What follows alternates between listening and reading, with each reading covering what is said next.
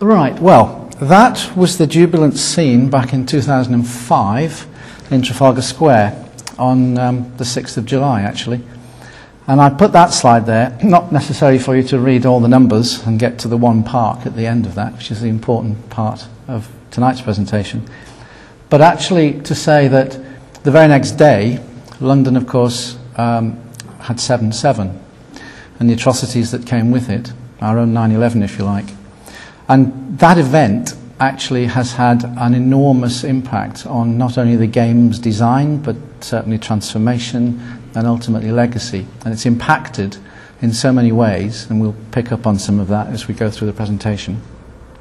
But in 2005, there was pretty much nothing there other than the dereliction. For this is a slide which probably isn't that useful for this audience, but contextually, essentially, like the eastern edge of any city in Western Europe, it's always generally seen as being the poorest, the most deprived, and this part of London is no different, of course. And it's clear without the legacy, without the games actually being coming to London, I'm pretty sure the site would largely look just the same today, what effectively is 7 years on. But of course it doesn't, and that was the great catalyst that the previous government put in place when the games were won. In scale terms, we're looking at a site on the far left there, which is 112 hectares, rather, it says. And to give you an idea, Hyde Park and Kensington Gardens in the centre, and St James's Park on the far right. When Andrew comes into bat, as it were, we will actually be almost doubling the size of the park after the games. So that's also important to understand in scale terms. So there we have it, just a selection of slides of showing the site in various states of, well, depravity, effectively. The shot actually top left is taken in 1946, just after the war, and at that point it was a hive of industry making all sorts of small, largely metal and ceramic works and small things like this. Famous names like Lesney Products, Matchbox and Dinky Cars, Yardley Perfumes, Swan Vesta Matches, all were made at the site of the Olympic Park. But after the war, all the armaments that were left from the war were also dumped here. So we had an enormous pit of extremely brownfield site to deal with.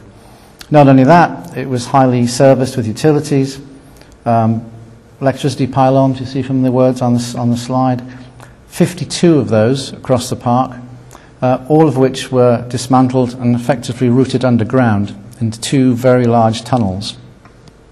Those tunnels you can actually physically drive a double-decker bus through. That's the size of the tunnel, each of them, underground to house the cabling. The site itself, as you heard, it's largely derelict and wasteland. And one of the abiding principles, objectives, if you like, of the Games for London was to ensure that their words, but they're very important words, sustainability, biodiversity, and importantly legacy, were actually practiced and not just preached. So from the outset, there was a statement made that no material, or the absolute minimum amount of material, would leave site. So what happened was soil hospitals were set up, and all of the derelict stone, rubble, brick, you name it, was superheated effectively to tremendous temperatures to clean that material, and that material ultimately found its way into the park design and construction, and a figure of 98% of that material has been retained on the park.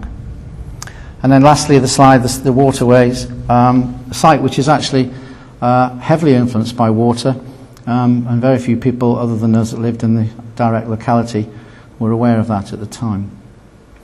So there we have it on the left, the site, post-industrial, the games plan in the centre, and then the transformation plan far right. I won't dwell on those because there's probably more interesting shots coming forwards.